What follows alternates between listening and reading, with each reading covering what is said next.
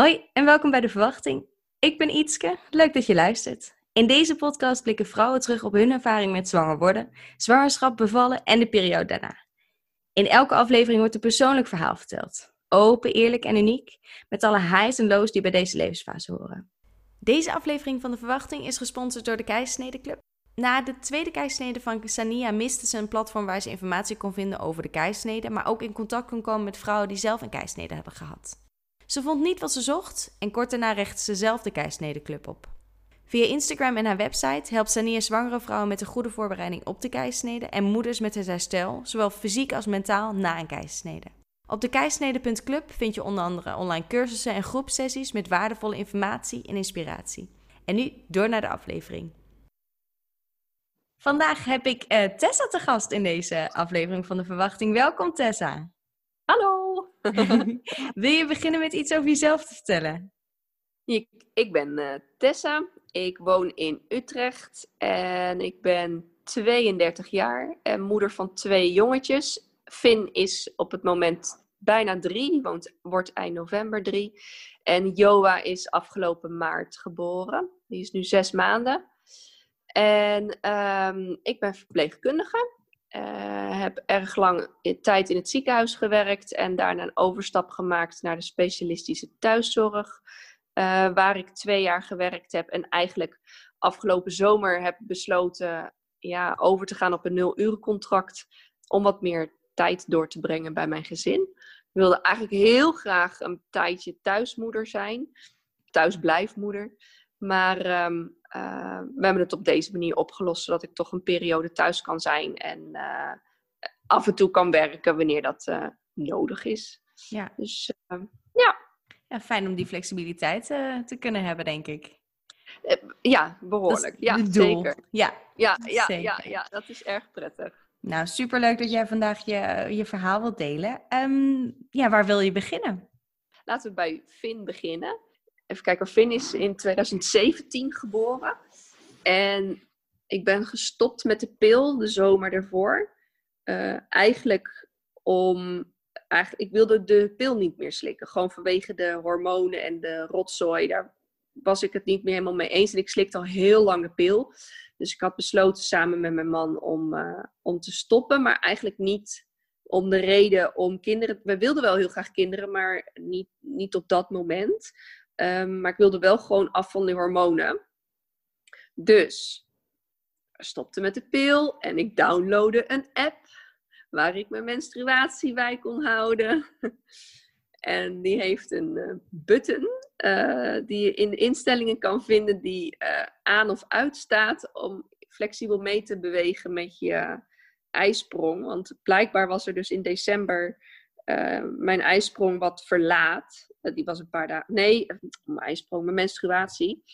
Uh, die is wat uh, later op gang gekomen, volgens mij vier dagen later. Waardoor de eerstvolgende ijsprong ook uh, later opschoof. Maar ik had die flexibiliteit dus niet aanstaan. en dan werd ik in februari niet, niet, niet ongesteld. En na een week test gedaan en die bleek positief. Dus dat was toch wel geheel onverwachts. Nou hadden we natuurlijk wel gezegd, we nemen een risico. Als we stoppen met de pil, dan wordt het risico gewoon groter. Dus we moeten daar wel zeker van zijn dat we daar klaar voor zijn. Mocht het toch gebeuren. Dus dat was natuurlijk ook wel zo. Maar het, het was wel even slik. Dus ehm, hij was ontzettend gewenst, maar niet gepland. ja. Nee, hoe voelde het om zwanger te zijn? Heel raar, heel raar. Ik weet nog dat ik de test in mijn handen had. Ik deed hem alleen thuis, want ja, ergens was het gewoon een soort van, ja, ik moet het gewoon nu weten, want uh, anders weet ik gewoon dat ik binnenkort ongesteld ga worden. En dat zat er eigenlijk min of meer in mijn hoofd.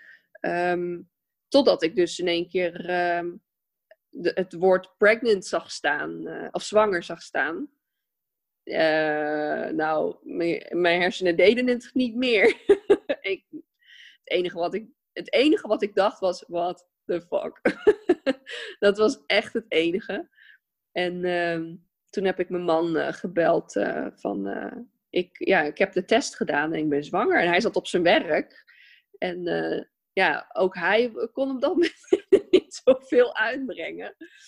was niet echt iets waar ik over had nagedacht. Van, goh, hoe ga ik dit nou eens brengen? Nee, gewoon meteen aan die telefoon. En, eh, dus ehm, ja, en toen was ik, ehm, ja, even kijken hoor, volgens dat ding was ik uh, drie weken en verder. Dus, uh, of tenminste zeggen ze drie plus. En um, nou ja, de, de echo gaf inderdaad aan dat ik met acht weken heb je je eerste echo. En ze zegt, ja, je zit inderdaad wel tussen de acht en de negen weken. Ik heb nergens last van gehad. Geen misselijkheid. Ehm, ik was mijn hele zwangerschap echt, echt heel goed. Um, weinig last van uh, problemen. Enkel was onrustige benen. Daar heb ik wel heel veel last van gehad. Maar niet uh, de zwangerschapsmisselijkheid. Dus uh, ja, ik kon wel leren genieten van mijn zwangerschap. Want ja, weinig kwalen. Gelukkig, super fijn. Ja, ja, ja. Hoe dacht je nou over de bevalling? Niet eigenlijk in het begin. Pas later besefte ik me, oh wacht even, hij moet er ook nog uit. Uh, en toen ben ik er wel wat meer over gaan nadenken. Uh, ik, uh, een vriendin van mij die heeft hypnobirthing toen destijds gevolgd. Daar was ik nog niet bekend mee. En die, nou, daar, daar wilde ik wat meer over weten. Ook omdat ik toch wel wat meer persoon ben die niet zo snel neigt naar medicatie of de pijnbestrijding en dergelijke. Dus ik wilde het al vanuit mijn gevoel wat meer op een natuurlijkere manier laten lopen. Goed, wel dan in het ziekenhuis. Dat was wel mijn eerste gedachte van ja, wat als? Um, dus toen hebben we uiteindelijk voor het geboortehuis gekozen in Utrecht. En um, uh, toen, heb ik, toen ben ik gewoon gaan, ja, gaan kijken op internet van ja, wat, wat, wat kan ik überhaupt eigenlijk verwachten? En ik had echt wat dat betreft geen idee. Uh, dus zo langzamerhand kwam er wel wat meer plan in mijn hoofd. En ook met uh, adviezen en tips van een vriend, die vriendin, die ook heel erg van het natuurlijke, um, ja, de natuurlijke bevalling, de natuurlijke weg haar kinderen heeft gebaard.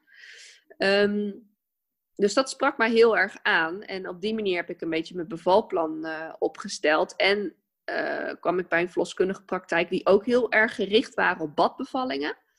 Uh, en ook met hun op een gegeven moment gaandeweg in het gesprek een beetje tot een plan gekomen. En zo um, ja, kwamen tot de richting om in bad te bevallen en uh, geen pijnstilling indien dat niet nodig zal zijn. Of in ieder geval ik er niet naar zou vragen. En als het allemaal gewoon vlot mocht lopen, ehm, ja, zo min mogelijk aan mij zitten en mij gewoon mijn ding laten doen.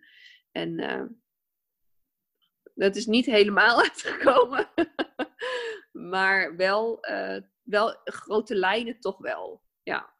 Ja. Dus dat, uh, Had je die bevalwens ook echt opgeschreven of was dat meer in, in communicatie gegaan met uh, je verloskundige? Nee, het is echt opgeschreven. Ik kreeg van mijn verloskundige praktijk een formulier per mail gestuurd van joh, hier uh, heb ik een handvat. Je hoeft het niet per se hier op te schrijven, maar als je het prettig vindt, is dit een handvat waar je het kan opschrijven. En, um, en dus zij, zij zetten ook vragen neer, um, waardoor je er over kan nadenken. Van, goh, heb je nagedacht als dit gebeurt? Of heb je nagedacht... En dat waren ook punten waar ik helemaal, nog, helemaal niet bij stil had gestaan. Dus ik vond het wel fijn dat ze dat hadden opgestuurd.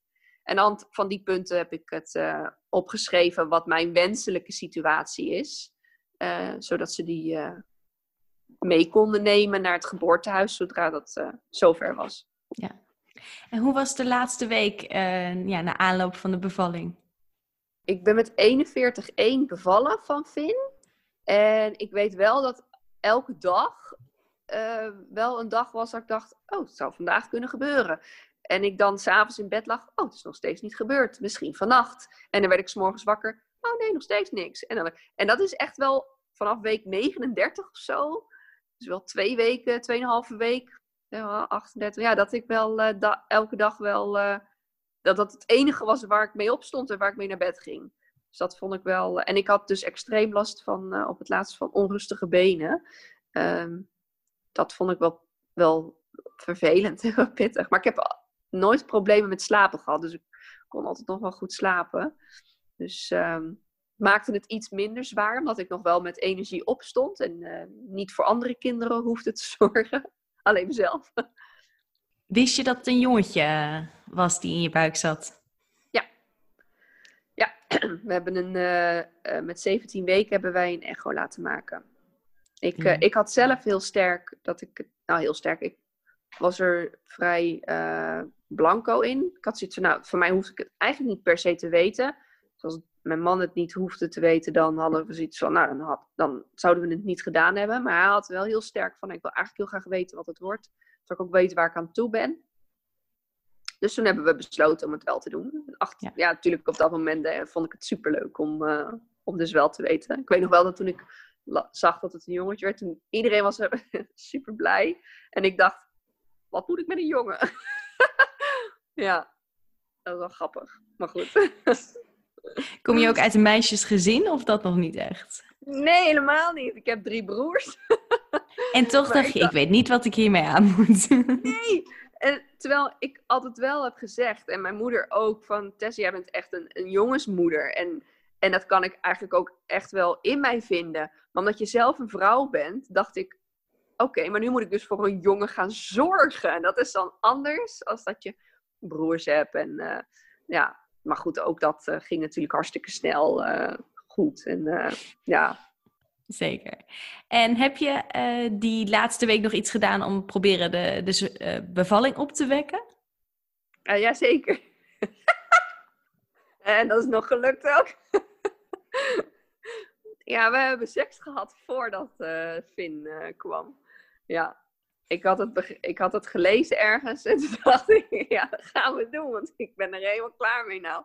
En eh, dus de, de avond voordat de weeën op gang kwamen. dus ja, het helpt. Jij zou het aanraden.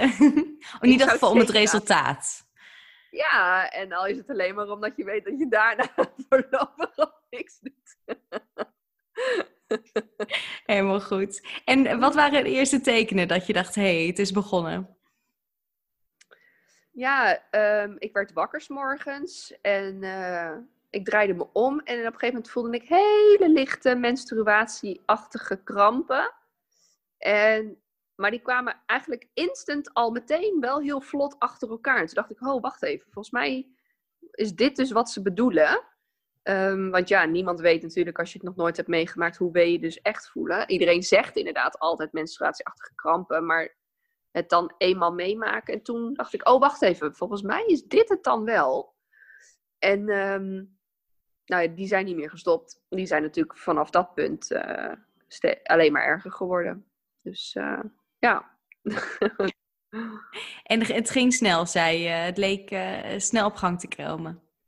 Ja, ik had ehm, eh, om kwart over zeven s morgens begon, begon het dan. En mijn man kwam onder de douche vandaan en die zei, nou, het valt me wel op dat het best wel vlot eigenlijk achter elkaar al komt. En dat had ik niet echt door, maar hij zei, ja, het komt volgens mij wel frequent. Dus ehm, toen gingen we het een beetje timen. En toen eh, was het inderdaad steeds binnen de vijf minuten heel, heel eh, constant. En eh, nou, was het, duurde het ongeveer een minuutje, dan eh, was het weer weg. En ik begon het op een gegeven moment ook echt een beetje weg te moeten blazen. Dat ik er niet meer heel goed onder kon praten. Ik kon nog wel eh, verder gewoon nog wel dingen doen. Maar dan op dat moment moest ik even stilstaan. En toen om, hij ging meestal om acht, kwart over acht de deur uit. Zat ik even op de bank nog voordat hij de deur uitging. En toen stapte ik op en toen was de bank deels nat.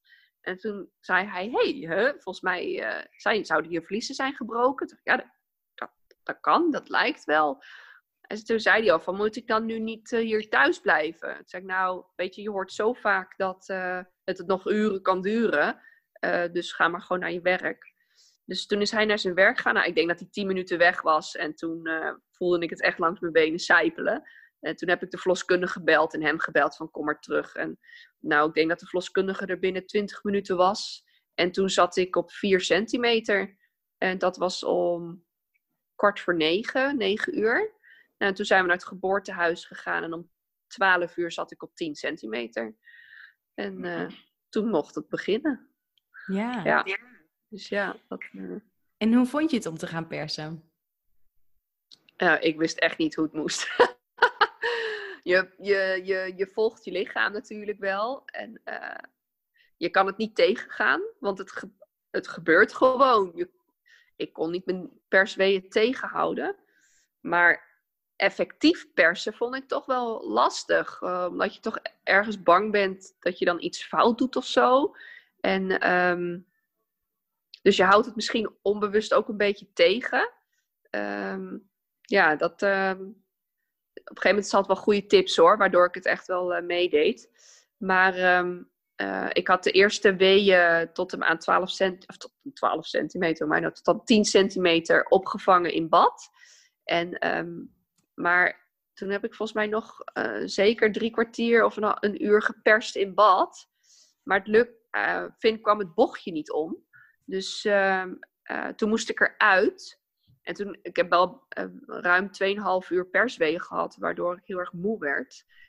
waardoor de ja, waardoor het, persen zelf natuurlijk ook uh, minder makkelijk ging, omdat mijn energie verloor. En het, schoot niet op. Um, dus ja, het persen werd daardoor wel echt bemoeilijkt. En uiteindelijk is hij wel gewoon goed ter wereld gekomen zonder um, medicatie of wat dan ook. Maar als ik nu terugkijk met de tweede bevalling en de eerste bevalling wist ik veel beter hoe ik moest persen dan bij de eerste bevalling. Ja, dat was wel echt wel, uh, wel anders. Ja. ja, dat ja. hoor je vaker. Dat je echt even erin moet komen van, ja, ja, hoe doe je dit dan? Hoe doe je het? Ja, dat is heel raar. Want je volgt je lichaam en iedereen zegt ook, hè, je, je, je lichaam doet het zelf. En dat klopt ook. Maar je moet natuurlijk ook meehelpen. En daar, gaat, daar zit dan toch een soort verstoring uh, op de lijn. Ja. En alles was, uh, was goed met Finn toen hij uh, ter wereld kwam? Nou, hij heeft wel even moeite gehad. Want hij heeft dus uh, ruim 2,5 uur vastgezeten. En um, het lukte dus, het ging gewoon echt niet. Dus ik moest op een gegeven moment op, op bed. En op bed lukte het niet. En op de baarkruk. En op de baarkruk lukte het niet. En toen hebben ze me op handen en voeten gezet, op knieën gezet. En toen is ze achter me gaan zitten. En toen bleek hij dus vast te zitten. En uh, met zijn schouder achter mijn schaambod. Dus toen moest ze hem er wel uh, handmatig uittrekken. Dus zijn schouder heeft ze moeten afrollen en hem naar buiten moeten helpen. Um, ja, dat is wel even een paniekmoment geweest. Niet voor mij zozeer, want ik ben alleen maar bezig geweest met dat ik moest persen. Maar mijn weeën stopte op dat moment ook, omdat mijn baarmoeder helemaal lui was geworden of helemaal ja, moe. Dus um, dus ik moest persen zonder weeën. En een kind die met zijn, wel met zijn hoofdje er al uit was, maar de rest volgde maar niet. Um, dus toen uh, werd wel even de alarmknop ingedrukt. Maar eigenlijk op het moment dat de mensen binnen stonden, toen kon ze hem er net uithalen. Uh, moest hij wel even van bijkomen. Ja, hij heeft wel een flinke klap van de molen gehad. Um, maar na een uur zag je al wel uh, verbetering. En hij heeft gewoon de hele tijd bij mij geleefd. Hij heeft geen beademing nodig gehad of extra zuurstof of uh, hulp, wat dan ook. Maar hij moest wel even bijkomen. Ja. ja. ja, maar jij zegt, jij was daar zelf wel aardig rustig onder en uh, had er vertrouwen ja. in dat alles goed was met hem. Ja, nou het gekke was is dat ik um, op dat, echt op dat hele cruciale moment niet direct met hem bezig was. Zij was met hem bezig en ik was met mezelf bezig. Want het enige wat ik dacht op dat moment was: hoe moet ik persen als ik geen weeën heb? Ik kan niet zomaar, ik kan niet, ja, ik kan wel drukken, maar ik kan niet die effectieve push geven.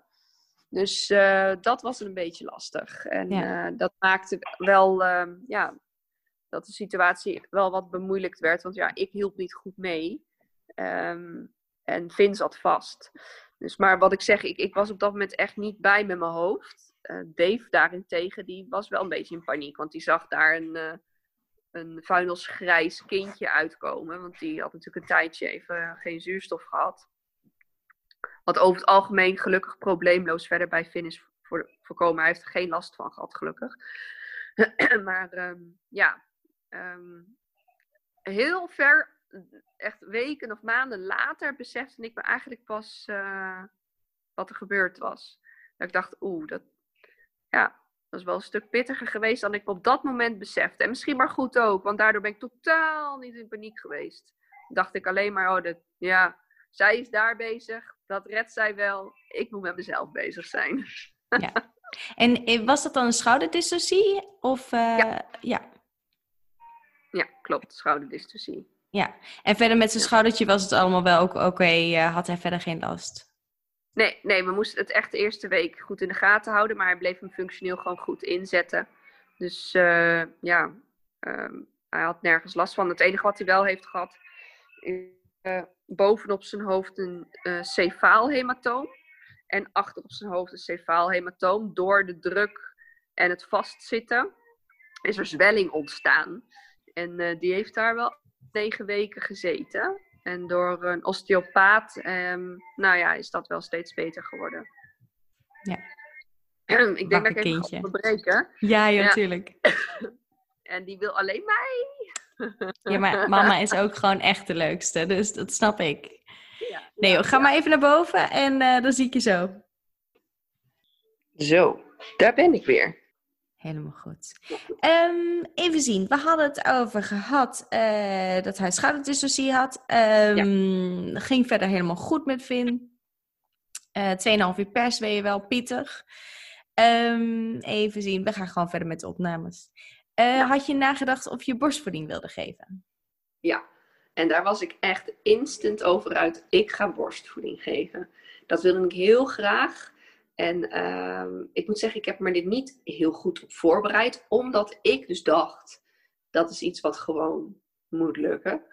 Uh, ik had niet in mijn omgeving mensen die dat, uh, die dat deden of er uh, publiekelijk over spraken, waarvan je dus kon weten dat het misschien lastiger zou zijn dan je zou gedacht hebben. En mijn moeder die heeft zelf geen borstvoeding gegeven, althans de eerste mijn, mijn broer wel, mijn oudste broer. Maar ja, ja, nooit eigenlijk echt over gesproken waarom dat niet, uh, niet goed gelukt was of zo. Dus ik had, ik had het idee dat dat gewoon meteen ging lukken.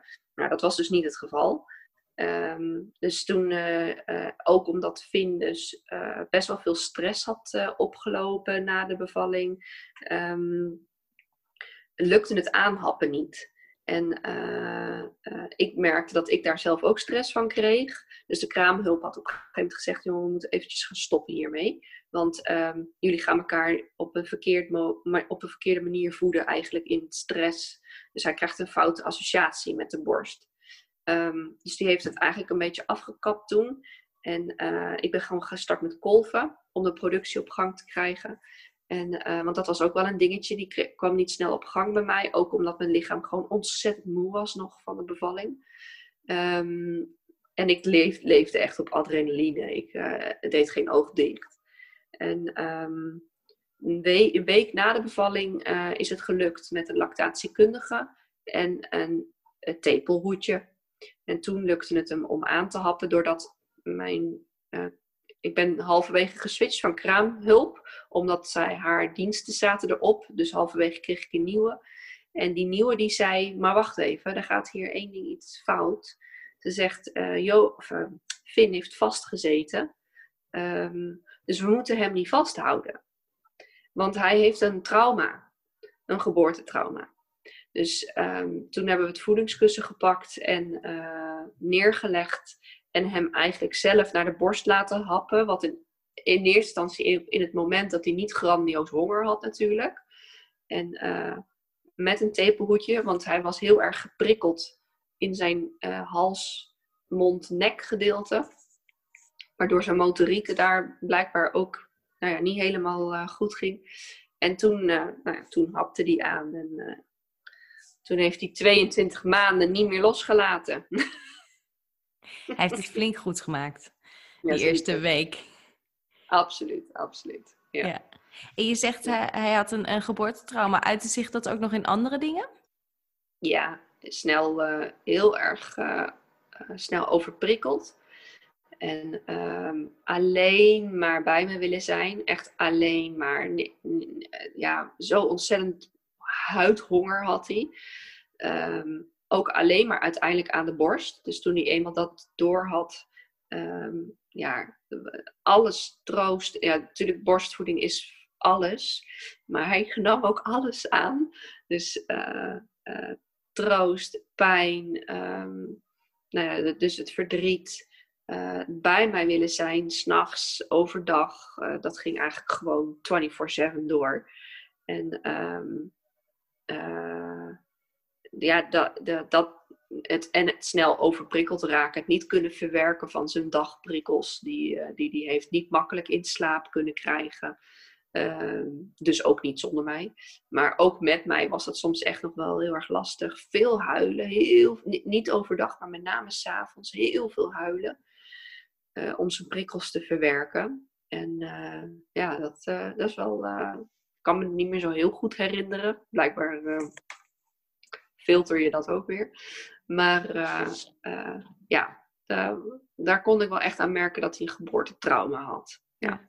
Ja, je vertelde dat je zelf ook wel een paar maanden later de klap kreeg van, oh, het is wel echt een heel spannend moment geweest. Heb je hulp gezocht voor, voor jezelf of voor Finn? Nee. Ja, voor Finn wel. Voor Finn hebben we een osteopaat uh, erbij gehaald. Ook, puur, ook in eerste instantie fysiek gezien. Vanwege die bulten die in zijn nek en op zijn hoofd zaten. Uh, waarvan we in eerste instantie niet zo goed wisten wat het was. Of, als het, of het kwaad kon. En um, ook daar heeft de kinderarts ook nog wel even naar gekeken. Um, maar de osteopathie gaf heel duidelijk aan dat zij daar gewoon wat meer mee kon. Um, en dat bleek ook, want ze waren daarna vrij snel weg. Um, maar voor mezelf, ja, ik ben een persoon die heel makkelijk praat. dus ik heb gewoon heel veel gesproken over mijn bevalling met, met iedereen. En, en nu nog, weet je, gaan ik, Instagram en dergelijke ontmoet ik ook heel veel moeders die uh, binnen het aspect geboortetrauma ook uh, dingen hebben meegemaakt. Dus je wisselt dingen uit. En ook nu kom ik nog steeds achter dat ik denk, oh jeetje, dat heeft wel uh, lange werking of uitwerking gehad op Finn. Oh, dat, weet je wat, dat je steeds meer van die oh ja dingen, momenten krijgt. Um, maar dat is mijn manier van verwerken geweest. En nog. Soms, als je heel zwart-wit bekijkt, weet ik nu hoe je moet persen en toen niet. Toen dacht ik, ah ja, had ik het toen maar geweten. Weet je wel, zo, zoals elke moeder, had ik toen maar. Um, maar uh, dat zijn niet dingen waar ik eh, dan direct mee blijf zitten. Ik kan het vervelend vinden op dat moment. Maar uh, ik ben ook wel een type dat door middel van praten dat ook weer gewoon uh, ja, kwijtraak of kan oplossen voor mezelf. Dus nee, ik heb niet in die zin dat ik professionele hulp bijvoorbeeld nodig had voor mijzelf en de verwerking ervan. Nee, want ik kijk er nog steeds ontzettend goed op terug. Ik had een hele, hele goede verloskundige. Um, en um, ze heeft ontzettend lang gewacht. Um, oh ja, de placenta kwam ook niet direct. Daarmee heeft ze ook heel lang gewacht. Langer dan protocolair. Helaas mocht dat ook niet baten. Dus uiteindelijk moest ik wel klinisch worden. Overigens is hij toen gewoon spontaan wel gekomen. Ook niet met medicatie verder. Maar um, ze was wel een persoon die heel erg vertrouwde op mij en op mijn lichaam. En dat gaf mij ook vertrouwen. Daardoor kan ik er heel goed op terugkijken hoe het is gelopen. Uh, ja, dus, uh, dus, ja, ik, uh, ik ben achteraf nog steeds blij hoe het is gegaan. Natuurlijk zie je andere dingen graag anders, maar voor wat het was, is het prima geweest. Ja. Ja, ja. ik denk ook zeker die ondersteuning en het vertrouwen in en van je verloskundige, dat dat ook echt ontzettend belangrijk is. Ja, ik denk dat dat wel het allerbelangrijkste is. Want je voelt je op dat moment ook zo veilig en dat, is, dat valt in staat. alles, een barende vrouw moet zich zo, zo veilig voelen. Als ze zich maar enigszins niet veilig voelt, dan verstoort dat het hele proces. Dus dat, uh, ja, uh, dan kan je een bevalplan opstellen. Um, en dat was nu ook bij de tweede ook heel duidelijk. Maar ik heb toen ook heel duidelijk benoemd dat het enige wat eigenlijk voor mij het allermeeste geldt, is dat beide partijen zich op hun gemak voelen. En dat, uh, en dat ja, dat heb, ik dat heb ik toen ook uitgesproken naar aanleiding van mijn uh, um, ervaring met de eerste. Dat als ik dit soms zo vertel aan mensen, kunnen ze zeggen van, goh, hè, wat vervelend of wat een nare ervaring. Maar ik kan het dus helemaal niet zien als een echt een nare ervaring, omdat ik het zo goed geholpen ben, omdat er zoveel vertrouwen was Ondanks dat het even niet goed ging. Maar hè, het ging uiteindelijk wel goed. Uh, iedereen bleef zo kalm en er was zo'n uh, goede expertise aanwezig. Dus nee, um, wat ik zeg, dat valt in staat met, uh, met alles, vertrouwen. Ja. En je, ja. keek, je keek op dat moment ook niet per se dus negatief naar een eventuele volgende bevalling? Helemaal niet, nee. Nee, want ik wist, mijn lichaam kan dit. Ik heb dit dus al een keer geflikt. Ja, Finn zat vast. Uh, Finn was een hele grote jongen. uh, dus in mijn, in mijn redenatie was het, doordat hij zo groot was, uh, dat het moeizaam is verlopen. Maar ja, wie zegt dat het bij een tweede zo zou zijn? Want ja, iedereen hoor je, een tweede bevalling is alweer zo anders. Elke bevalling is anders. Dus uh, ik gaf het eigenlijk gewoon weer een compleet blank velletje. En uh, we gingen hem gewoon weer invullen. Ja. ja. Nou, mooi, fijn. Ja. En op wat voor moment kwam de, kwam de zwangerschap van uh, Joa op je pad? Nou, die was ook een beetje op dezelfde manier als Finn. Alleen dan zonder app. we hadden we hadden al wel tegen elkaar gezegd van nou, of tenminste, we hadden het nog niet uitgesproken, dat was het. En op het moment dat we uit hadden gesproken van oké, nou zullen we, zullen we eens kijken hoe, uh, of ons een tweede ook is gegund. Uh, we hadden wel een beetje een beeld van nou, hè, we willen er wel, uh, we zouden het leuk vinden om op die leeftijd ongeveer voor Finn een broertje of een zusje te, te, ja, te mogen krijgen, om het maar zo te zeggen. Um, dus toen zouden we van oké, nou dan laten we het nu gewoon weer los. En dan zien we wel hoe het loopt. Maar toen was ik al zwanger. ja, ja. En ik was nog helemaal niet ongesteld geweest. Want ik voedde Finn nog. Ik gaf nog borstvoeding. En ik was nog daardoor nog steeds niet ongesteld geworden. Dus ik wist überhaupt helemaal niet of ik, of ik wel een cyclus zou hebben.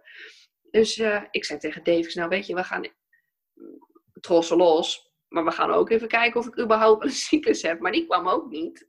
En ik dacht, ja, maar wat? Ja, geen idee. Toen dacht ik, nou, weet je, ik doe een test. die was positief. Ja, dat is echt heel bizar. Echt heel bizar. Dus uh, ja, zo is, uh, zo is het begonnen. Ja. En hoe ver, hoe ver was je op dat moment? Um, dat was echt maar heel kort. Okay. Uh, twee, één week of twee weken. Dus het was echt echt heel erg kort. Ja. Maar uh, ja, als we de telling en, en het, uh, het moment moeten pakken erbij, is het eerder gebeurd dan het moment dat we besloten van oké, okay, we, we, we, we, doen niet meer aan anticonceptie of iets.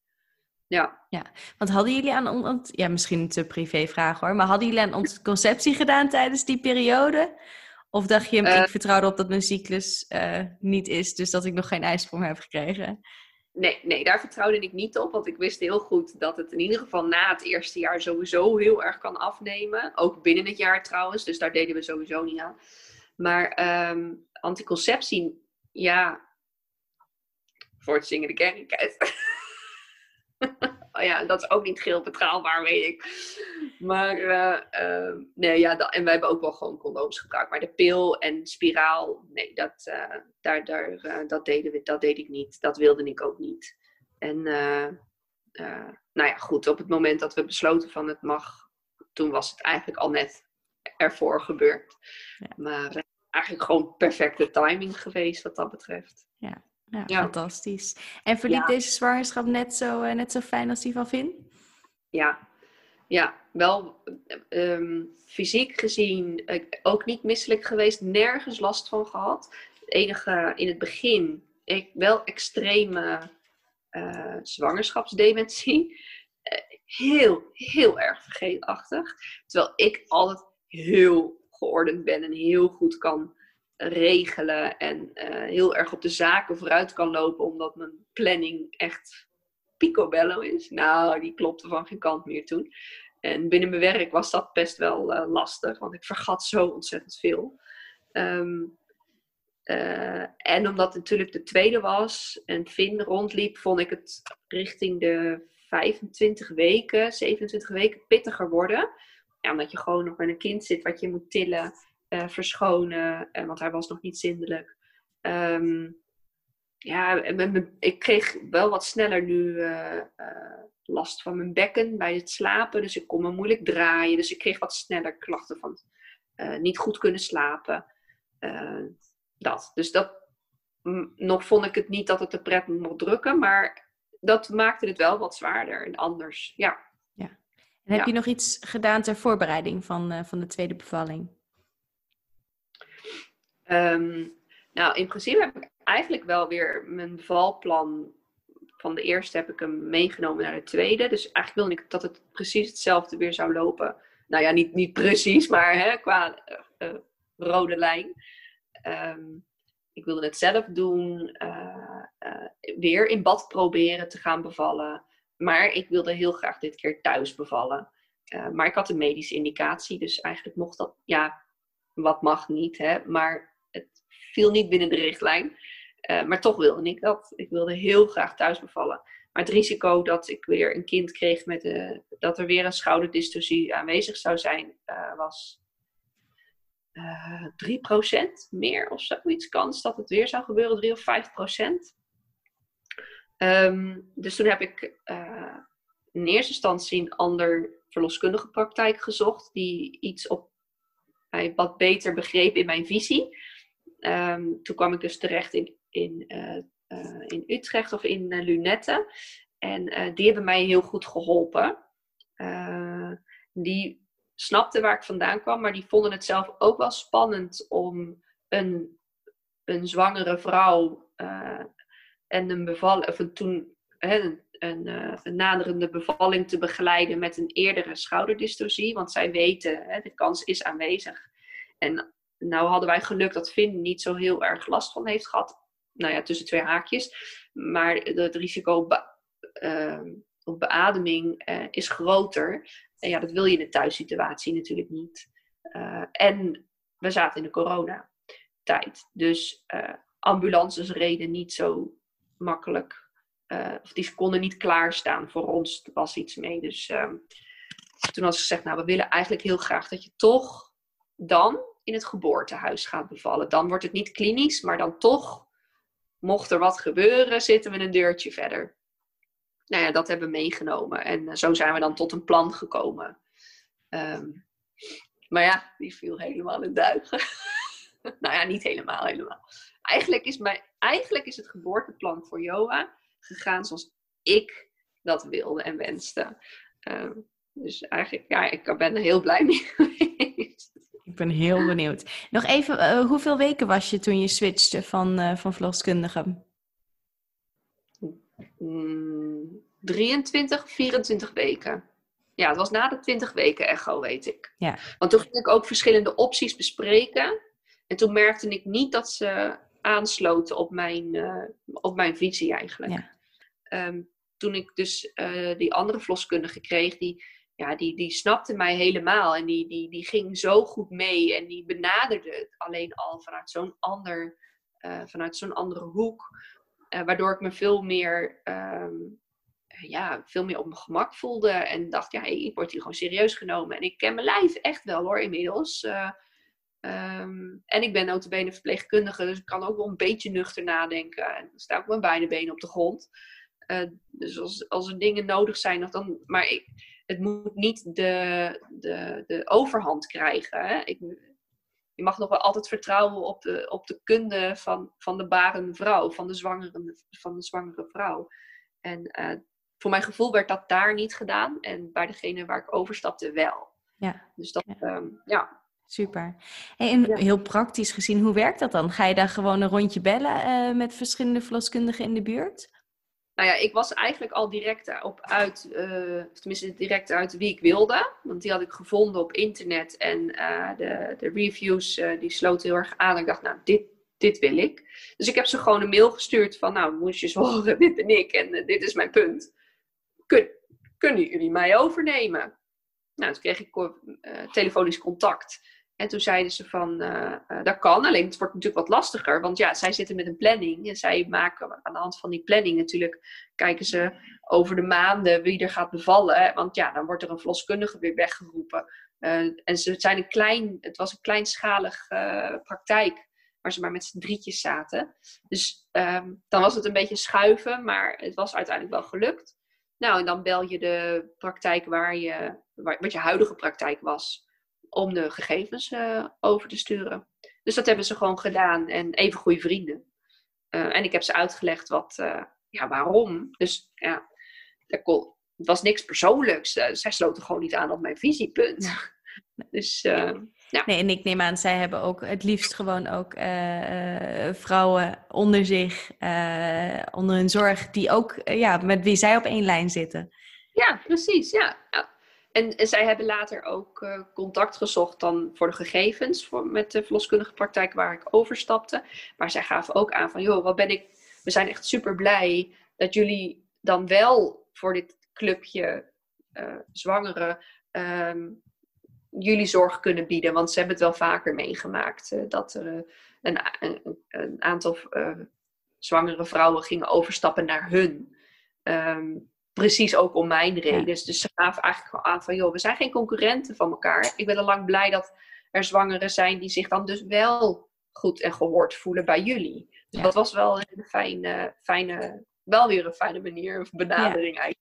Ja. Ja. Ja. ja, super dat dat ook niet voor extra stress of, uh, of spanning zorgde in die zin. Nee, nee, nee, nee, zeker niet. En dat kan, dat kan het natuurlijk wel zijn. Ja, ja zeker. Nee, ik denk, um, ja, ik heb het er vaker in de podcast over gehad, over um, met, met andere uh, gasten. Over ja, hoe het dan is om buiten de, de reguliere protocollen te gaan uh, stappen. Dus ik denk dat het super interessant is om ook dit stuk van het verhaal dan te delen. Ja, ja zeker. Ja. ja. Hey, ja, je vertelde dat de, de bevalling van Joa ging uh, niet helemaal zoals verwacht, nee. maar wel eigenlijk zoals gewenst. Ja, heel erg gewenst zelfs. Ik heb er zelf over gedroomd. Toen, ik, uh, in mijn, uh, toen we hadden dus besloten van oké, we gaan uh, dus niet thuis bevallen. Dat vond ik toch ook wel ergens een domper. Want onlangs, ondanks dat zij helemaal mij konden volgen, stagneerde het daar wel. Maar aan de andere kant kon ik ook hun begrijpen. Zij wilden het niet omdat er toch een lichte angst was. Maar ik wilde me niet laten leiden door angst. dus daar baalde ik van. Want daardoor werd ik toch beïnvloed door hun angst. En dat vond ik heel vervelend ergens. Maar de nuchtere kant snapte het dus ook wel weer. Dat we in het geboortehuis moesten bevallen. En dan kwam dat stukje ook van wederzijds vertrouwen. En dat heb ik toen ook uitgesproken van. Maar als jullie dus nu heel duidelijk tegen mij zeggen: ik vertrouw het niet, dan heeft dat ook invloed op mij. Als ik zo meteen thuis beval en wetende dat er een verloskundige naast me staat die niet vertrouwt, dan beval ik ook niet lekker. En uh, eigenlijk had ik dat niet zo gewild. Eigenlijk zou het ook niet zo moeten zijn, maar toch, zo werkt dat. Althans, bij mij werkt dat zo. Um, dus, uh, maar goed, toen had ik die een paar dagen daarna of zoiets, had ik een beetje daar toch over na zitten denken, gedroomd. Dat ik dus mijn kind alleen thuis in mijn bad uh, baarde.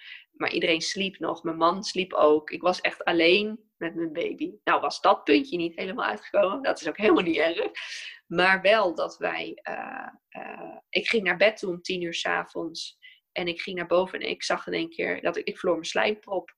En ik had al wel twee dagen wat voorweeën gehad. Heel licht. Kon ik echt nog prima aan. Ik dacht echt, nou, dit. Eerst dacht ik oh, het begint. Want zo begon het ook met Finn. Alleen het zette dus niet door. En nou, toen ben ik op een gegeven moment, dus twee dagen later, uh, ik mijn slijmprop toen ik naar bed ging. En toen zei ik al wel tegen Dave, ik zei, hmm, uh, dit kan zomaar een onrustige nacht worden. Maar goed, ik voel nog niks. Ik ga slapen. En om 12 uur werd ik wakker, eigenlijk omdat Dave naar bed ging. En ik draai me om. En ik voel me toch een aardverschuiving van onderen. Uh, ik denk dat hij op dat moment echt zakte. En toen begon het instant om de drie minuten hele heftige weeën. Die ook nog wel echt op te vangen waren wat dat betreft. Maar eigenlijk gewoon wel uh, behoorlijk intens. Dus toen uh, zei ik, nou, we bellen gewoon meteen de verloskundige. Dus toen ben ik in bad gaan liggen, want ik wilde sowieso mijn weeën opvangen in bad. En want ze had ook nog aangegeven dat het nog een half uurtje kon duren voordat ze er was. Dus, uh, dus ik heb gewoon in bad gewacht. Heerlijk. Echt, uh, ik kon het prima aan. En toen, uh, en mijn zoontje die uh, slaapt bij ons in bed en die lag gewoon te tukken. Die, die sliep gewoon verder door. En toen uh, zijn we naar, Bo naar de zolder gegaan toen de verloskundige kwam. En die had zoiets van, ja, laten we nou niet bij jou op bed gaan kijken hoe ver je bent. Dus ben ik uit bad gegaan, naar zolder gegaan. En toen zat ik al op 9 centimeter. En toen mocht ik, ja, ze zegt, ja, je mag natuurlijk nog wel. Het is even de vraag of je dat wil, of je het gaat redden. Dus toen zei ik, nou, jawel hoor, dat gaan we wel redden. Dus toen stond ik op en toen liep ik naar beneden. En daar ging een langzamerhand over in persdrang. En toen zei ik, nee, dit ga ik niet meer redden. Dus toen zijn we weer naar boven gegaan. En mijn ouders kwamen op dat moment net beneden.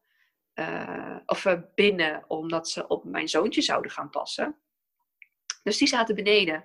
En ik ben boven weer in mijn eigen bad. Niet eens een opblaasbad, maar gewoon echt mijn eigen bad gaan liggen. En twintig minuten later was die er. 1 uur en 53 minuten totaal over gedaan. Ja, ja. Dus dat, uh, ja, dus het was uh, in mijn eigen huis, in mijn eigen bad, precies zoals ik het wilde. en mijn zoontje sliep, het was midden in de nacht. Alleen mijn man was natuurlijk bij me, die sliep niet. Gelukkig. Dus, uh, en we hadden de muziek aan op de achtergrond, dat wilde ik ook heel graag. Uh, ja, zen, gewoon echt super fijn. Uh, we hadden de, het licht gedimd, het bad was lekker warm en mijn negen ponder baby kwam daar gewoon binnen anderhalf uur uit. ja. Wauw. Ja, ja, dat was echt. Ja, ik weet ook nog heel goed, want ze wilde. Het hoofdje stond in de vliezen. Hij is in de vliezen geboren. En het hoofdje stond en toen is die. Toen verloskundige toch de baarkruk snel pakken. omdat ik, ja, achteraf dacht ik, ja, je hebt toch nog enige spanning achter in je hoofd gehad. Um, uh, toen kreeg ik een, flinke perswee. En zei ze, bij de volgende perswee gaan we uit bad. Want uh, blijkbaar stond het toch allemaal weer net iets te lang. Toen dacht ik, nee, dat doen we niet. En bij de volgende perswee kwam er al heel snel weer één aan. En toen heb ik hem uit. Toen heb ik.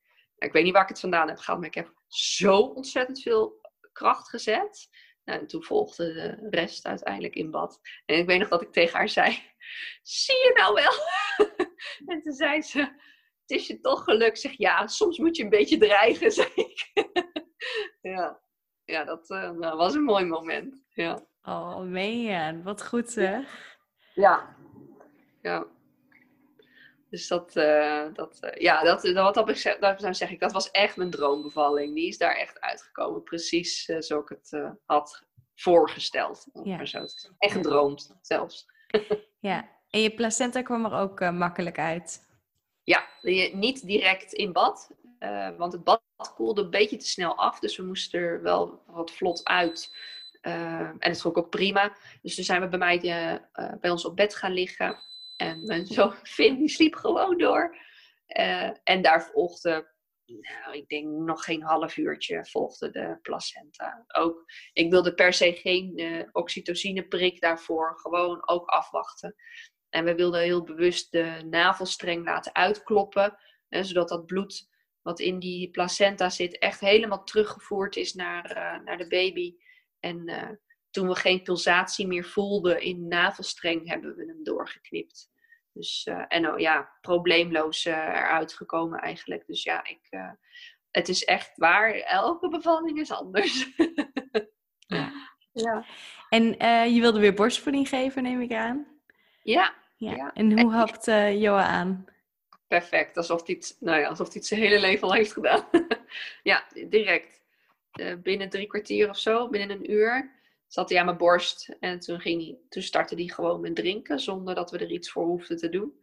En uh, toen zei de verloskundige nog, is hij nou aan het drinken? Ik zeg, ja, dat is hij zeker. Hij is aan het drinken. Dus ik was echt helemaal blij.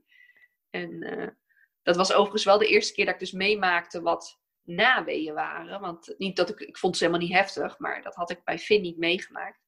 Maar nu wel.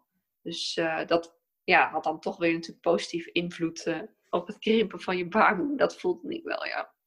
Maar nee, het was wat dat betreft ook dat ging gewoon van een leidakkie. En nog steeds. Ja, we moesten in het begin wel heel even bijvoeden, omdat hij was dus ruim 9 pond. En ik had niet voldoende ook weer. Uh, ja, waarschijnlijk gaat mijn lijf meteen uh, uit of zo na bevalling. Dus al die energie die wordt niet besteed aan borstvoeding. Um, dus ik moest er ook echt even op gang komen en uh, uh, dus hebben we twee dagen wel even moeten bijvoeden, want hij viel te snel af en hij was heel groot. Dus hij moest eigenlijk naar het ziekenhuis toe uh, voor zijn suikers. Want hij valt dan binnen een suikerprotocol. Um, maar vanwege de corona liep ik het risico dat ik er niet bij mocht blijven. Dat ik hem dus daarachter moest laten. Nou, toen verstierf ik zo wat toen ik dat hoorde. En ook dat, heel bijzonder hoe dat allemaal loopt. Ik had dus vanaf week 37 prenataal gekolfd. Dus ik had al, eh, omdat ik natuurlijk dat had meegemaakt met Finn, wilde ik per se uh, dat de eerste druppels die hij zou drinken, die voor mij waren. Dus ik had uh, 20 milliliter borstvoeding of zoiets in de vriezer liggen. En dat was onze redding. Dus we hoefden niet naar het ziekenhuis, we konden hem meteen starten met voeden. Daarna hebben we wel nog even kunstvoeding twee dagen moeten bijgeven. Maar ik hoefde in ieder geval niet meer naar het ziekenhuis. En, uh, en aanleg, aanleg. En uh, nou ja, zo heeft hij uh, een week lang elke twee uur 24-7 gedronken. En is het goed op gang gekomen. En nou ja, krijgt hij het nog steeds. En we zijn bij ruim zes maanden verder. Ja, dus, oh, super fijn. Ja, absoluut. absoluut. Goed om te horen. Hey, en uh, ja, het was natuurlijk de, de eerste coronagolf. En ja. ja, het is nu, wat is het, oktober, dus we kunnen zeggen, twe- het is de eerste, want ja, de tweede is er. Um, ja. helaas. Um, hoe, was, hoe was je zwangerschap en, en kraamtijd in die periode? Uh, van, met de zwangerschap heb ik eigenlijk nog helemaal nergens last van gehad qua corona-maatregelen. Uh, omdat ik ben in januari met vervroegd verlof gegaan. Uh, althans, vervroegd. Ik had vakantie opgenomen voordat mijn verlof begon. Um, nou ja, toen was er natuurlijk nog niks. En 16 maart ging de lockdown in. Um, toen was ik me eigenlijk allemaal... Ja, die lockdown was er wel. Maar daarvoor, joh, ik was me er helemaal niet bewust van dat het eigenlijk allemaal zo ernstig was. En ik was ook zo in mijn eigen bubbel. En ik kwam al niet heel veel meer echt buiten buiten. Af en toe een rondje lopen met Finn. Omdat ik op een gegeven moment toch al fysieke klachten kreeg en moeilijk, moeilijk liep. Ja, kom je toch al bijna de deur niet uit. Dus ik had een eigen lockdown eigenlijk in plaats van dat het landelijk was. Um, nee, dus ik heb er niet veel last van gehad. Um, enige eh, wanneer dat pas begon was dus met het bevalplan bespreken dat ik Finn erbij wilde hebben, maar dat dat dus niet mocht, omdat dat de regel was uh, dat er niet meer dan één persoon bij mocht zijn. Toen begon het een beetje ja, er doorheen te prikken.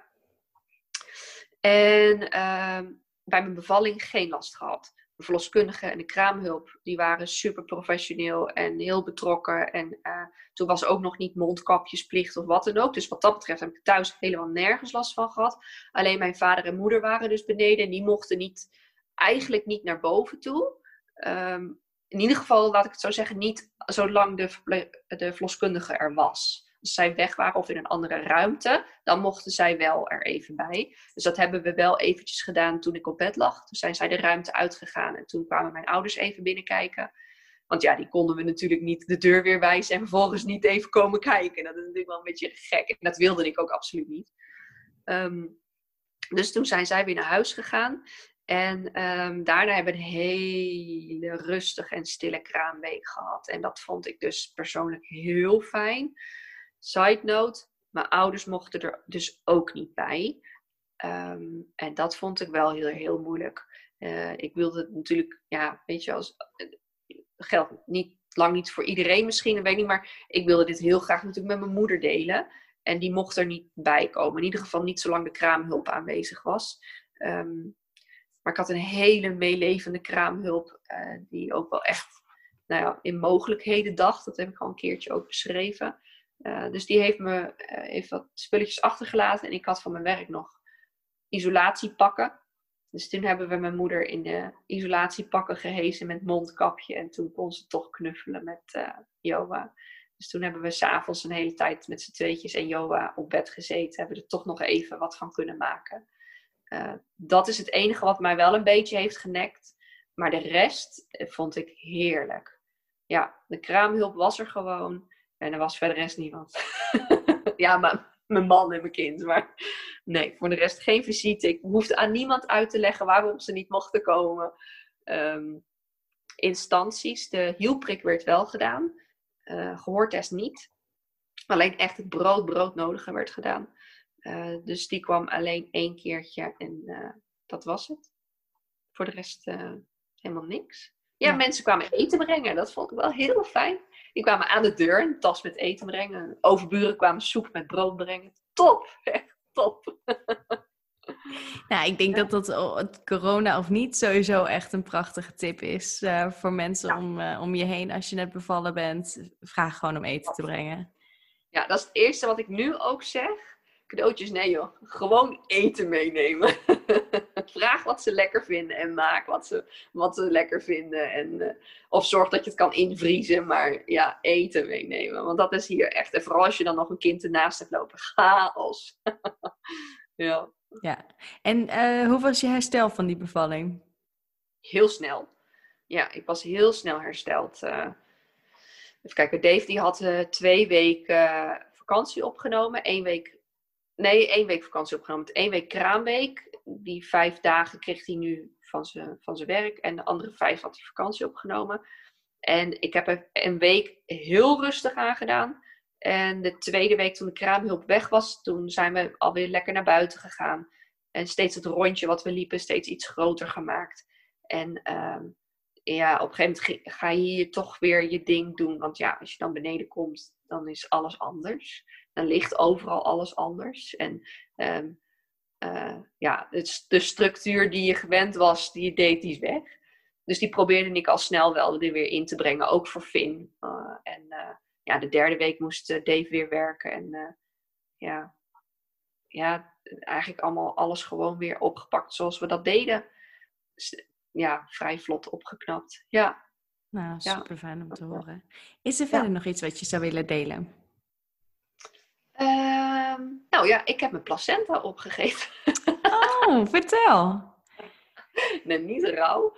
Maar ik, uh, dat was ook een van de, uh, de dingen die ik gedaan heb tijdens mijn zwangerschap. onderzocht wat daar de positieve effecten van waren. Want ik had het dus een keertje gehoord en dacht ik, oh, dat is interessant.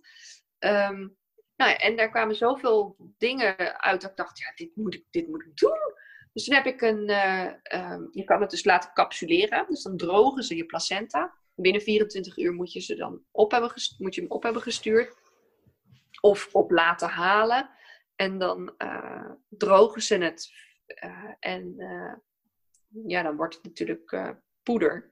En dat caps capsuleren ze en dan sturen ze het weer terug. Dus in de kraamweek kreeg ik mijn placenta opgestuurd in pillen. En dan was het de bedoeling dat ik het uh, eerste twee weken vier capsules per dag.